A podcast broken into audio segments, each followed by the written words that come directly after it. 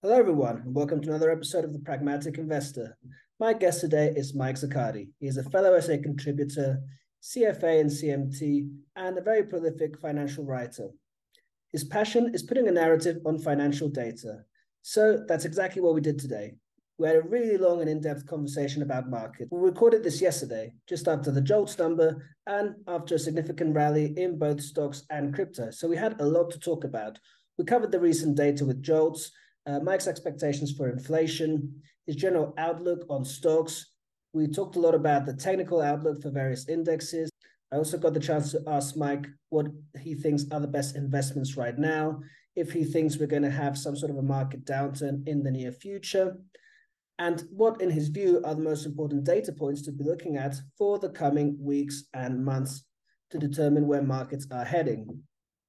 Mike is incredibly knowledgeable, and it's always a pleasure talking to him. So, you know, I really took this chance to ask him a lot of questions, left no stones unturned. We even discussed some specific stocks that Mike likes and really got into the weeds about how to manage a portfolio and find those great investment opportunities. If you'd like to follow Mike, you can do so on Seeking Alpha, and you can also check him out on Twitter slash X at Mike Zaccardi. As always, I hope you enjoyed this conversation as much as I did.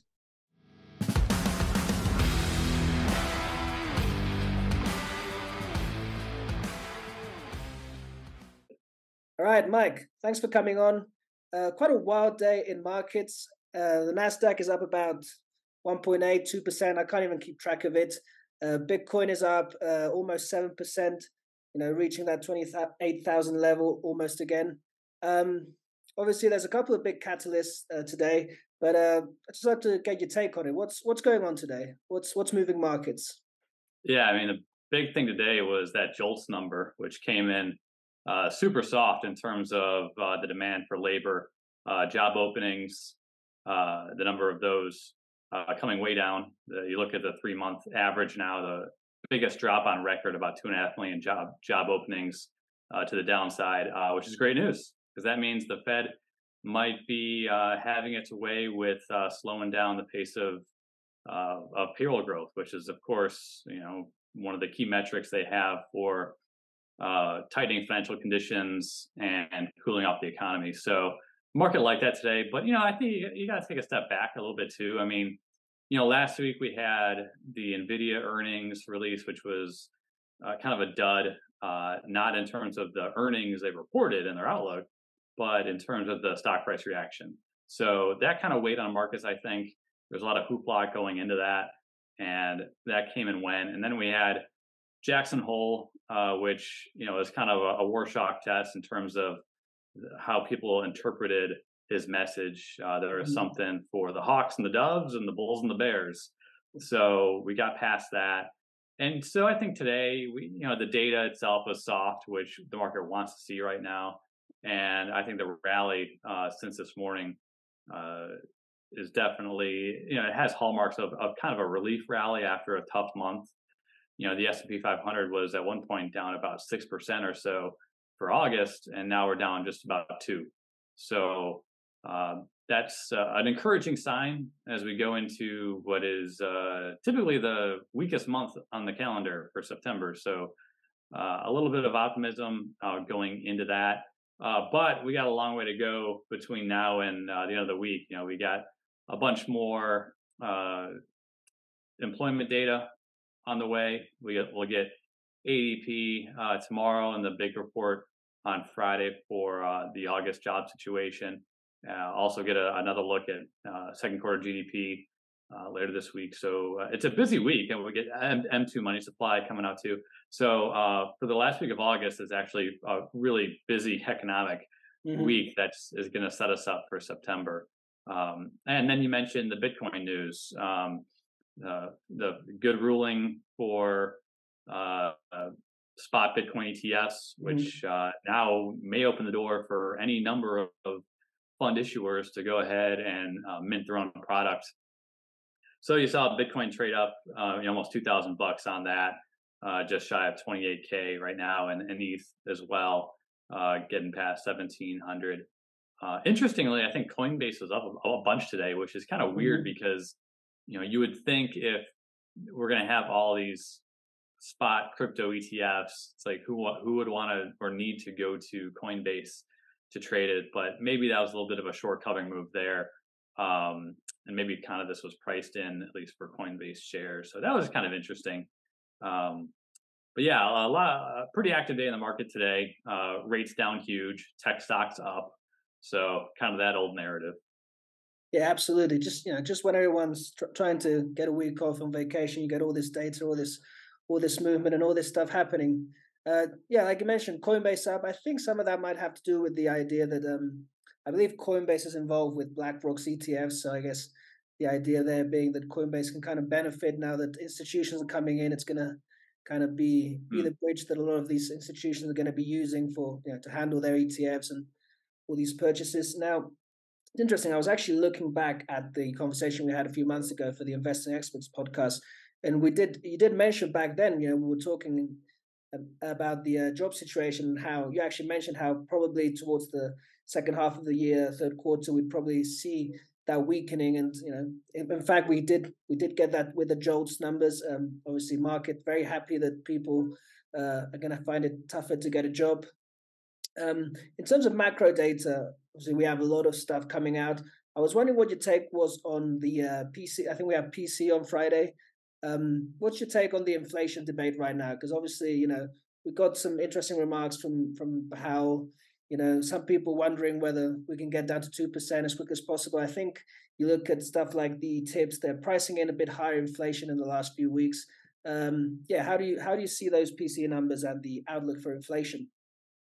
Yeah, well, uh, yeah. Last week, uh, Powell kind of gave us a hint at kind of the July PC numbers. Now, it wasn't like a, a leak or anything like that, but you know, he was he was generally uh, you know sanguine on where inflation may be headed. So, yeah, I mean, I like to look at the markets for the best gauge on expectations with those things, and you look at TIPS yields and break evens uh, going out the next couple of years, going out five and ten years. I mean, they're pretty tame. The volatility in those is really low. Um, we had a little spike up uh, as oil prices rose uh, earlier this summer with the break evens, but they're all suggesting that we're looking at two two and a half percent inflation over a number of periods. So um, it looks like we're on the right track. Um, I do think it, it, will be tough to get that that uh, incremental move to two percent from three. I think in the next few quarters, the wage growth numbers definitely have to retreat a little bit. But what could offset that potentially is a pickup in productivity. So, you know, if we get continued productivity gains, which we saw uh, for the previous quarter, um, that could support economic growth without it putting a whole lot of upside to inflation. So that would be, really be a Goldilocks kind of uh, mm-hmm. scenario and an indicator to watch. Um, but yeah, uh, I think like like most people, I think that getting that extra half a percentage point or one percentage point down on PCE and CPI numbers is going to be tough. Um, and you know, if we're a year from now and we have uh, you know core inflation running at two and two and a half, maybe the Fed at that time is kind of going to be okay with it, and they won't try and uh, send the economy you know dipping any further. Um, so that that'll be interesting. I think that could be the monetary policy theme of next year now that we should have the rate hike, hike cycle done by November. Um, mm-hmm. So that'll be something to keep uh, writers like me busy, I think, next year talking on the macro front. Mm-hmm. Absolutely. So you mentioned that rate hike by November. Is that your outlook right now? I think that's pretty much, I saw about 50% the market is pricing in that by November we will, like either this September meeting or by November at least, that we'll have at least one more rate hike. Is that that kind of where you stand right now? I mean, I don't have a, a real firm outlook on that. the market's pricing in about uh, a six and 10 chance of a hike by the November 1st meeting. Um, so it probably happens. Um, the mm-hmm. terminal rate is kind of held steady after a bump up last week. Um, so it seems like the market's okay with that. So it may not really even matter that much um, whether we get it or not. You know, the thing about those probability markets is, you know, like any betting market, uh, with an outcome date, the nearer you get to that date, the more the market kind of decides on it, and the more the probability gravitates towards zero or, or one. Um, so I think uh, certainly after the September Fed meeting um, and after we get a couple more CPI reports, we'll know we'll have a pretty good handle on what they're going to do. Um, but you know, you, you, consider that the Fed has you know raised rates you know 15 plus times in the last couple of years now in, in terms of quarter point hikes. Um, that extra one, I mean, mm-hmm. it's just kind of uh, a formality more than anything, I think. Right. Yeah. Of course. Of course.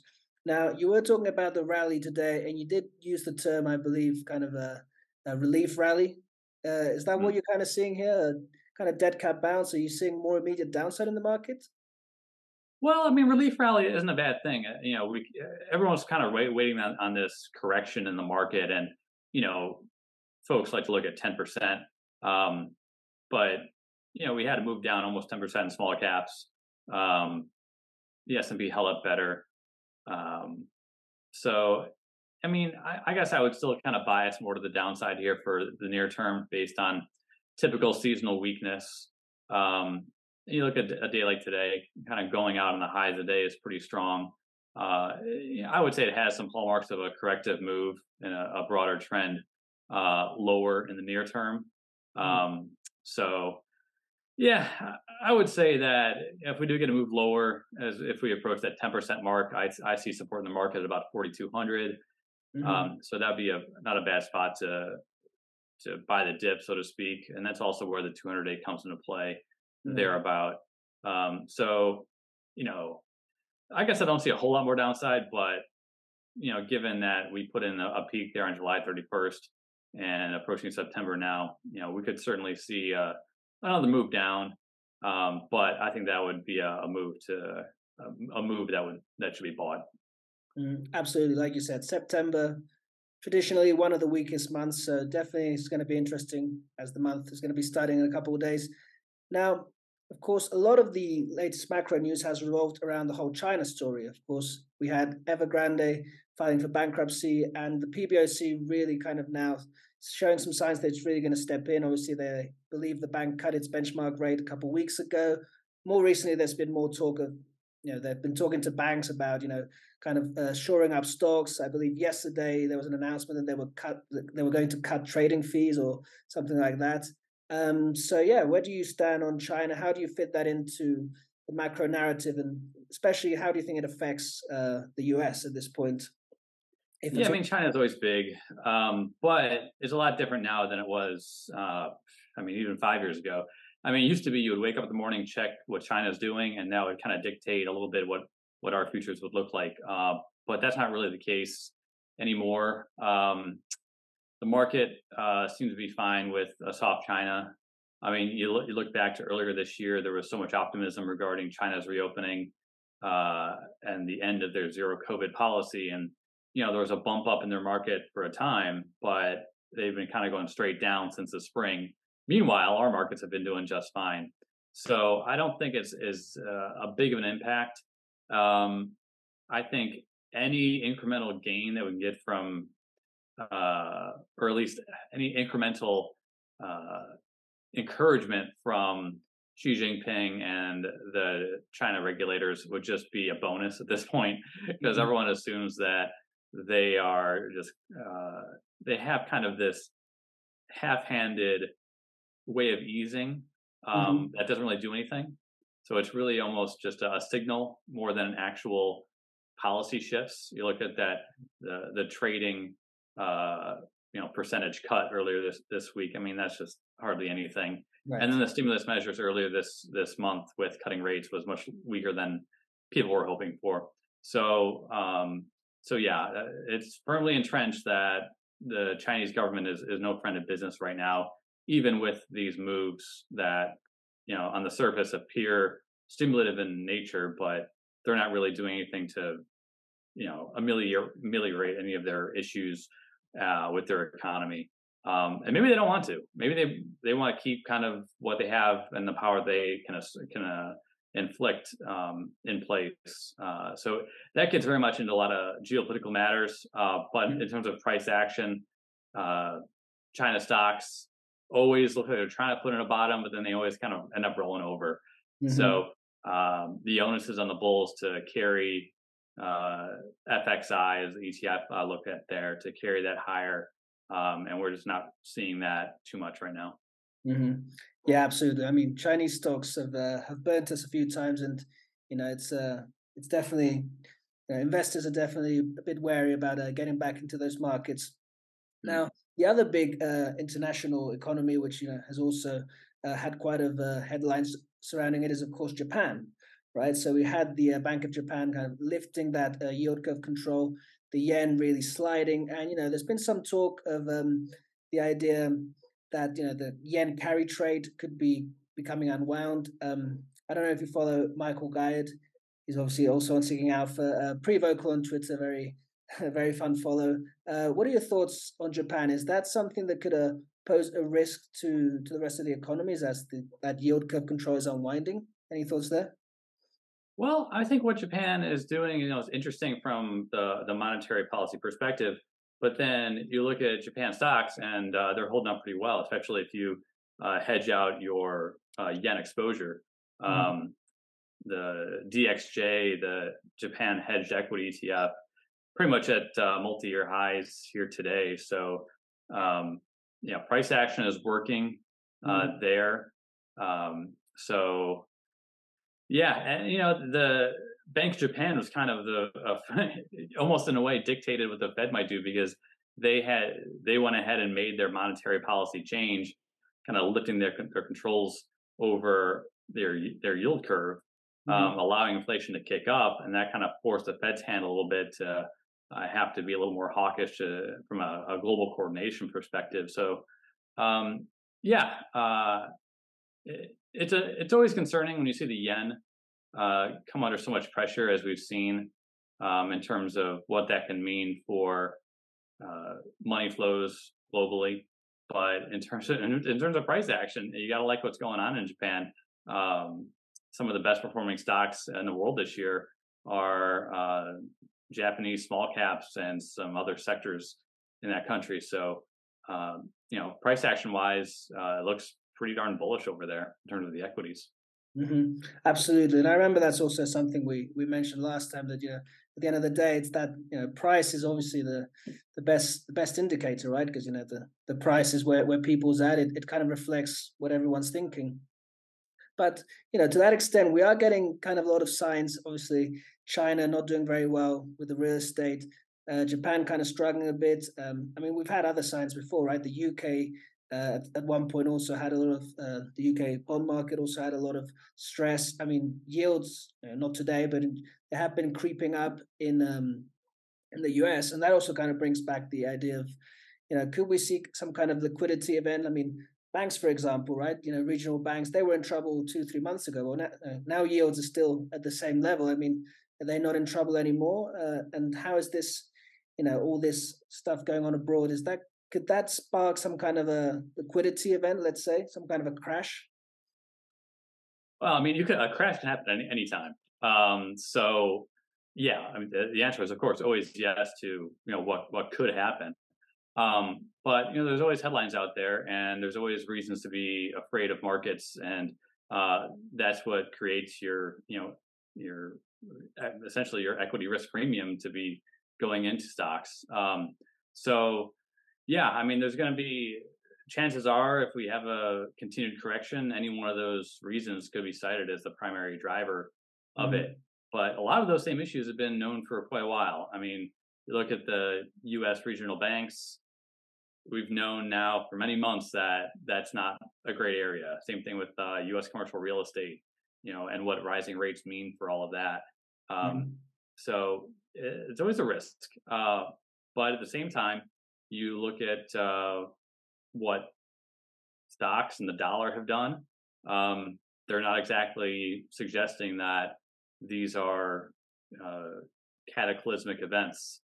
Um, mm-hmm. So, so yeah, I mean, uh, you know, you can't help but draw the parallel to '87 in terms of some of the price action we saw this year so far, um, and uh, the treasury market is very important for maintaining liquidity mm-hmm. in the system, and a high level of interest rate volatility is a concern. You would like to see that come down a bit.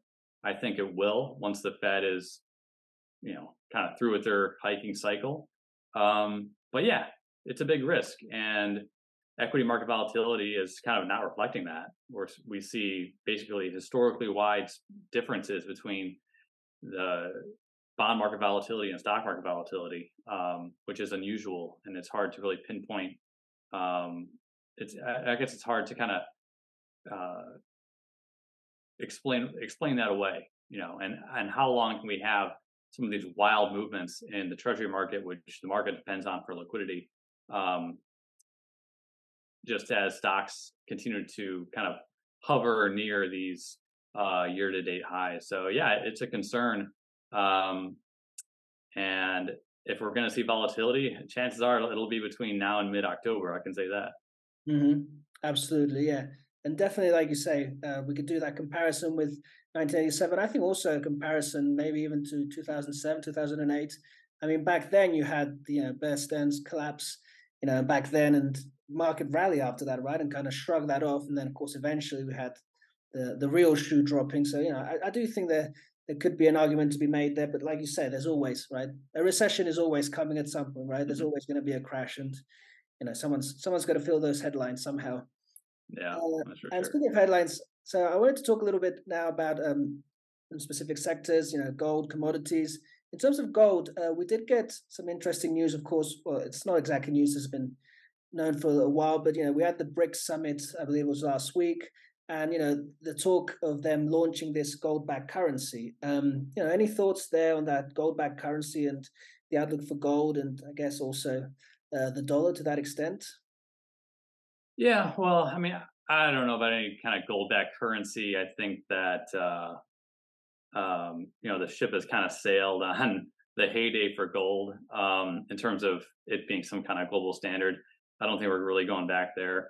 Uh, but in terms of price action, um, you know the biggest determinant of where gold goes is uh, real interest rates, and we've seen real rates climb big in the last um, I mean, really just since mid July. And gold has hung in there. It certainly fell off its highs, but um, you look at the uh, performance relationship of real rates and gold, and um, it's been impressive, I think, to see gold hang above 1900. So, you know, it's still an underperformer though on a relative basis versus so many things. So it's certainly a, a large opportunity cost to be owning a significant gold allocation. Um, but you know, should we see real rates kind of drop in a kind of a anti-inflation uh, recession scenario uh, with slower economic growth, um, that could certainly be the catalyst to take gold to new nominal highs. Um, you know, if we see a backup of a, a percentage point in the t- real ten-year the yield, uh, that could easily send gold up a few hundred bucks within, a you know, mm-hmm. uh, several month time frame. Uh, but I mean, it's really just kind of wavering under its highs. It's very unimpressive, unenthusiastic price action. Volatility is really not all that high in gold right now either. So, um, yeah, it's not really not too exciting right now. And then in terms of the dollar, um, you know, a really big move from mid July. We were under 100, now near 104. Although today was a really ugly day for the dollar after that JOLTS number. Uh, mm-hmm. The dollar really tanked after that. Um, but after peaking last September, it too is kind of just meandering. So, you know, we're kind of seeing this with a lot of currencies outside of the yen, uh, really kind of trendless action, um, which, you know, stocks, I think, would definitely be happy with uh, a sideways dollar in the near term after this big run up in the last six or seven weeks. Mm-hmm. Um, especially when you look at uh, the earnings picture. If the dollar hovers in the low 100s without too much volatility, that that should kind of smooth out the earnings picture for the S&P 500. Um, so so yeah, um, after today's move in the dollar, I'll be interested interested to see if the bearish move today is kind of backed up later this week, especially after the jobs number. So uh, maybe a key week for the dollar here in terms of mm-hmm. a potential reversal back lower. We'll see, um, but uh, definitely some interesting action intraday today. Yeah, absolutely. And the dollar, I think, very important moving forward. We've seen it really kind of hold that very strong correlation with with markets, and it's kind of determining, you know, where it's going to go. So, you know, higher dollar from here, I think definitely will will send markets lower. But you know, if we can uh, if we can sustain that downtrend, then of course you know blue skies ahead probably. Now another commodity that has done a little bit better, at least in recent weeks, is oil. What's going on there? Yeah, oil's uh, had a nice run uh, from the mid 60s up to the low 80s, and now it's kind of hanging out.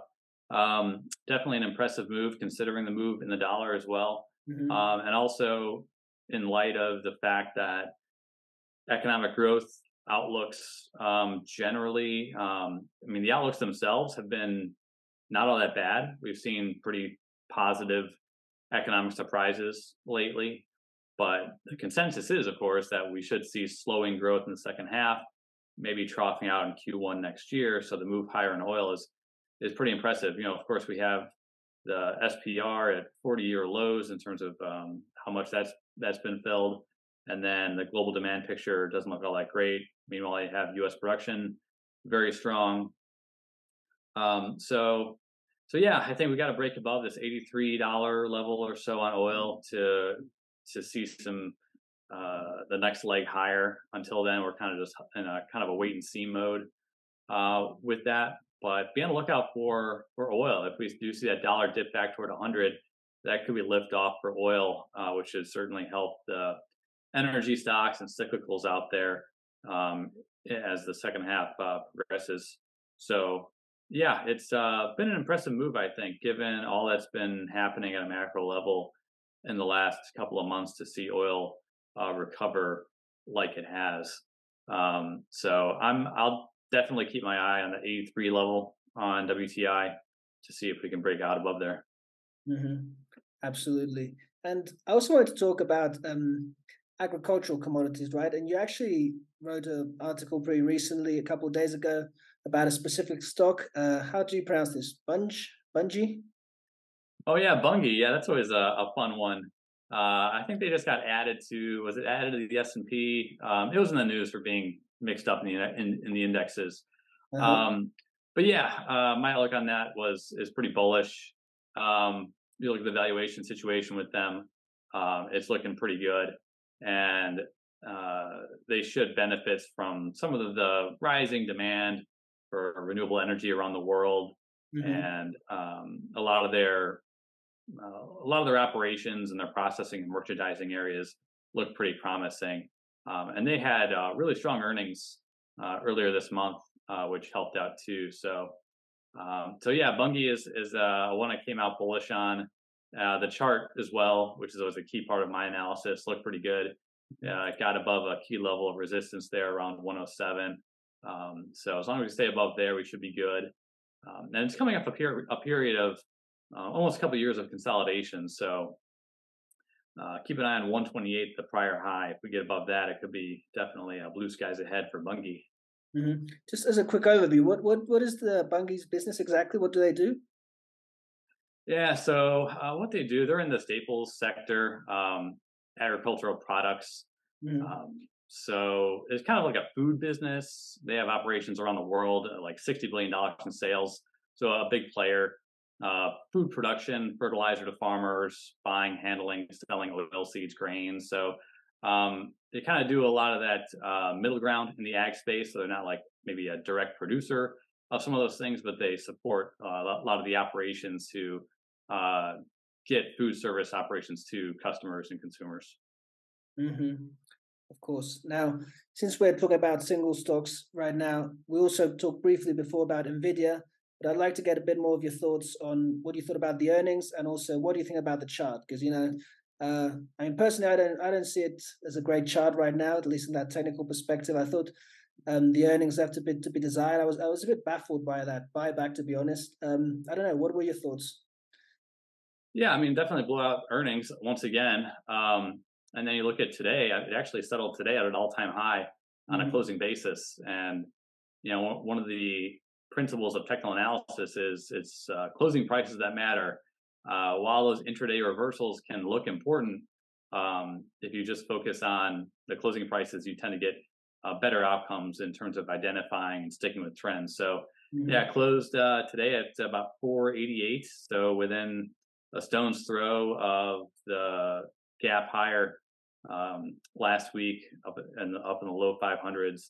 So yeah, uh, we pulled back quite a bit, more than about right about ten percent, which is certainly healthy. And then today you saw a pretty giant move uh, in the stock price, uh, worthy of about what four percent on a trillion dollar company, so forty billion dollars in market cap gain today. Mm-hmm. Uh, so to me, uh, I, I, think it's doing all the right things. Um, it got maybe too frothy there mm-hmm. heading into that earnings report.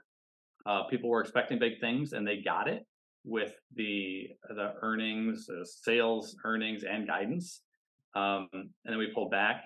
But now with today's rally, uh, we're almost right back in new highs. So the dip buyers appear to have come out, and uh, the stock shows no signs of wanting to ever fill that gap that we saw back in May. You know, a lot of uh, novice traders and kind of casual technicians uh, have this kind of idea that gaps on a price chart like always have to get filled, mm-hmm. which is totally not the case. You know, gaps come in three varieties. You'll have a breakaway gap, a runaway gap, and an exhaustion gap. And if we consider the one in May a breakaway gap, I mean, that can go years or just never get filled. And that's totally fine. Um, whereas the gap last week was maybe a little more of a short term exhaustion gap. And that got filled and some. And now we're just all, I mean, a few days later, right back to um, where that was. So to me, that's pretty encouraging. Um, so yeah, I like, uh, I generally like the chart here. It's generally from bottom left to top right. So, uh, pretty good action there. And if this breaks out to new highs in the next couple of days, um, you know, that would, to me, that'd be a very encouraging sign for the uh, encouraging sign for the broader market. Mm-hmm. Absolutely, like you said, you know, the market has been in general led by those tech stocks, that AI narrative. Now, moving forward, though, given that we've had this big run up in tech, are there any other sec- interesting sectors? What do you think? Is is tech going to keep outperforming, or are we getting a bit more of a rotation to other sectors, um, commodities, cyclicals? Well, you know, earlier this year we had industrials performing really well. Uh, energy has kind of come back uh, in the last couple of uh, months with oil prices rallying. But like you said, uh, bigger picture, um, for all intents and purposes, it's discretionary com services and technology that have been outperforming. Those are the only three sectors that are beating the S&P 500 so far this year. Uh, you know, if you pull that back a few more months, uh, you'll see some other sectors participating. So it's been a little more broad based in a, in a sense. Um, in the last three months, energy is the top performing sector.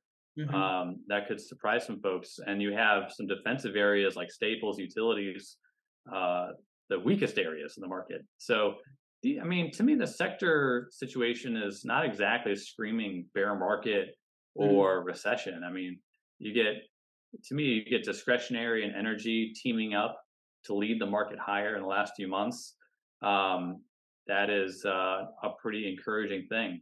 And then you get a lot of uh, global multinational industrial companies outperforming too in that stretch uh, this summer. So uh, I wouldn't be surprised to see energy, you know, kind of lead the way in the second half, you know, keep leading the way in the second half um, with a little bit of a baton toss from mega cap tech to some of those more risk on cyclical areas, um, just based on recent price action. But anything can happen. Um, and of course, with energy, anything resource dependence moves in the dollar and any kind of fears over economic growth, you know, that could definitely send those those sectors into a pretty quick correction. So, um, but you know, gun to my head, I, I, would still say energy industrials. I would rather be overweight those areas than uh, big cap tech. Mm-hmm. Absolutely. And if we do get a little bit of a sell off correction, where's where's the place to hide? Can we can we get into start getting into bonds? Um, I think that's tough because you know we still see a, a positive correlation between stocks and bonds right now. So it's hard to kind of uh, bottom pick um, or at least take a stab at when the right day is to say that treasuries are all of a sudden going to become a really good diversifier. Um, from a longer term perspective, I have you know no issues having a bond allocation now because even if we see a, a continued rise in rates, mm-hmm. the nature of duration and convexity means that a 1% move higher in rates today means a whole lot different than it did two years ago. Mm. So you can make up with income yield uh, a decline in a bond's uh, trading price uh, quite easily. Um, so I think bonds are probably fine longer term, but in, in, the near term, you know, we still see that positive correlation between treasuries and stocks right now. So I don't know if that would be a, really a great place to hide. It would probably take some really unforeseen event to cause a flight to to safety kind of trading atmosphere out of stocks into treasuries. Um, I mean, you look at uh, today, for example. I mean, we saw stocks way up, bonds were way up, so we just continue to trade uh, kind of like for like on stocks and bonds. Um, so if you know if we, if we do see a, a move lower in stocks, um, you're more I guess, cash flow heavy areas of the market uh, may do well. And maybe, um, you know, stocks are still down a couple percent in the last month and energy is still, still outperforming in that time. Maybe energy is kind of a, good diversifier, just the energy equities themselves um, right now. So, um, yeah, that's, uh, I would, I would still keep an eye on like energy, healthcare. I think those are two sectors that may kind of buck a trend if we do see a move lower in the overall market. Mm-hmm. Absolutely, and very good point there, as you mentioned, on how you know those bonds really the interest the interest rates and kind of can easily compensate now at this point. And just to wrap up, moving on to like looking out towards the next two, three, four months, uh, what kind of macro indicators are you most looking at? Let's say in terms of a and leading and showing you where where things are going. What are what are you keeping an eye out for right now? Yeah, so that's a good question because for so long now we've had the soft data, you know, your manufacturing survey, surveys mm-hmm. and uh, consumer, you know, uh, pulses. That those have just been so you know in the gutter uh, for so long now. Uh, even the leading economic uh, index that the conference board puts out that's been terrible terrible for so long. So some of those things that were once thought to kind of be harbingers of where the economy is heading, I mean that's kind of been broken. Um, and then of course, you know, labor market data, inflation data, a lot of that stuff is so backward looking. Even the JOLTS number this morning, I think it was like the June number for JOLTS. I mean, so it's so much so much in the rear view. Um, to me, I think what you might want to look at are simply the actions of executives and what corporate body language is telling us. Um, I write for a company called Wall Street Horizon, where what we do each week is we uh, look at corporate event data and kind of parse through the noise, trying to figure out what companies are telling us without actually telling us, right? So we go through a lot of data to t- try and figure that out. Um, one article that we worked on last week was looking at the number of, of splits, um, stock splits. Mm-hmm. So we analyzed number of reverse splits versus traditional splits, and that's been very uh, very bearish this year, which actually kind of makes sense because so many companies, uh, small companies, have struggled, and it's mm-hmm. been the large caps that have outperformed. Mm-hmm. Um, but as uh, you know. we just wrapped up Q2 earnings season, but Q3 earnings season will begin in October. And uh, getting a sense from executives and what they're seeing um, and some of their internal data at the consumer level. I mean, that's I think the best we can do right now, just because so many data points are have proven to be false signals in the last uh, few quarters. Um, so it's tough. And you know, being a technician, I always like to say price is the ultimate arbiter mm-hmm. of these things. So pay attention to uh, inner markets, uh, what's going on between you know, stocks, bonds, commodities, and currencies. Uh, what's going on among the 11 sectors. Um, I think uh, that in itself is going to tell you the most uh, about the macro. So it is tough right now uh, to kind of parse through all the noise and so many relationships that had once worked now don't. Mm-hmm. but that's the nature of markets, and you always have to be uh, open to changing correlations, and that's kind of the biggest skill I think to navigate the market right now. Absolutely. Well, that's a great summary, and I think a great place to wrap this up. Um, before we log off, just let everyone know uh, where they can find you on the internet. Yeah, just follow me on Twitter, Mike Zaccardi. You know, I'm not trying to sell anything. I'm not looking to uh, get any subscribers, anything like that. Just you can follow me if you want. You can read my stuff on Seeking Alpha, uh, but I just try and uh, put my thoughts out there and um, and yeah, as a writer for uh, freelance, uh, as a freelance writer for a bunch of different clients, uh, staying busy and just keep my eye on the markets at all times. That's for sure. Absolutely. Well, there you have it. Do yourself a favor, follow Mike on Twitter. I know I do. And Mike, as always, it's such a pleasure to have you on. You're always really interesting to get your takes on the market. And, you know, I hope we can do this again sometime. All right. You bet, James. Thank you. All right. Thanks again. Bye bye. Yep. Bye. Thank you so much for listening to this episode of The Pragmatic Investor. If you enjoyed this, com- thank you so much for listening to this episode of The Pragmatic Investor. If you enjoyed this conversation, be sure to follow me on Spotify or YouTube. And if you'd like to get more of my content on investing, different trade ideas, weekly videos, and newsletter updates, you can follow me on Seeking Alpha or also on Substack. I have plenty of free weekly content out there, so be sure to subscribe and don't miss out. You can find me on Substack, The Pragmatic Investor, James Foord, and also on Seeking Alpha.